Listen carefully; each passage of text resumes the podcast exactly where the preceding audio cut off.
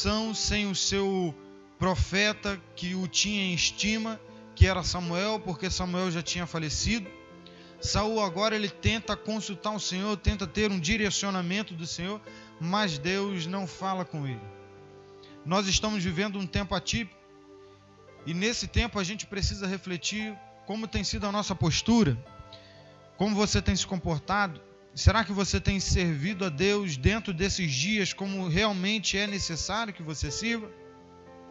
Será que você tem conseguido ouvir a voz do Senhor ou Deus não tem manifestado para você da forma que, como ele se manifestava antes? Quando Saul ele se vê sem um direcionamento do Senhor, ele entra em desespero. Quão duro é você buscar a voz do Senhor e não conseguir ouvir dele um direcionamento, um afago, uma resposta. Como é difícil você estar diante de uma situação em que você não tem uma solução, você não tem uma direção e você não consegue perceber que o teu Deus, o teu amigo está contigo. O teu protetor, o teu pai que tinha, tinha caminhado até tanto tempo com Saul e nesse momento ele não vê ninguém ao lado dele. A gente se encontra diante de uma situação tão complexa em nossa vida e a gente se volta para o Senhor em oração esperando que Ele traga para nós uma resposta, um acalento para o nosso coração, um direcionamento, uma solução para um problema inesperado. E quando a gente não encontra isso, a gente fica angustiado porque a gente quer ter a voz do nosso Deus.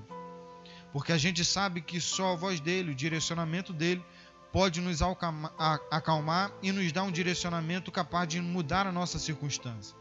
Imagine você buscando Deus com todas as suas forças e você não conseguindo ouvi-lo. Você frequentando um culto e você não conseguir senti-lo. Você louvando Ele com toda a sua força e você não conseguir mover os céus ao seu favor e não sentir nada. Você buscar a Ele em oração, você jejuar, você se esforçar, se empenhar e você não conseguir sentir a presença do seu Deus. Saul está nessa circunstância. Mas tudo isso porque lá atrás ele foi precipitado.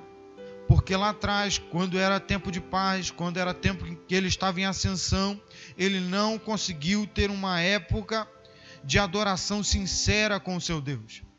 Deus, Samuel foi responder para Saul de uma forma direta que Deus ele não esperava sacrifício e antes obediência. Saul ele não conseguiu ser obediente lá atrás e por conta disso ele não tem hoje a voz do seu Deus.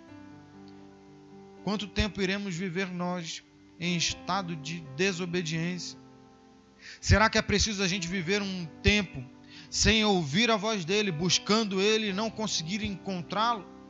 Ou iremos dobrar os nossos joelhos nesse tempo, clamar com o coração sincero, dizendo: Senhor, eu pequei contra ti.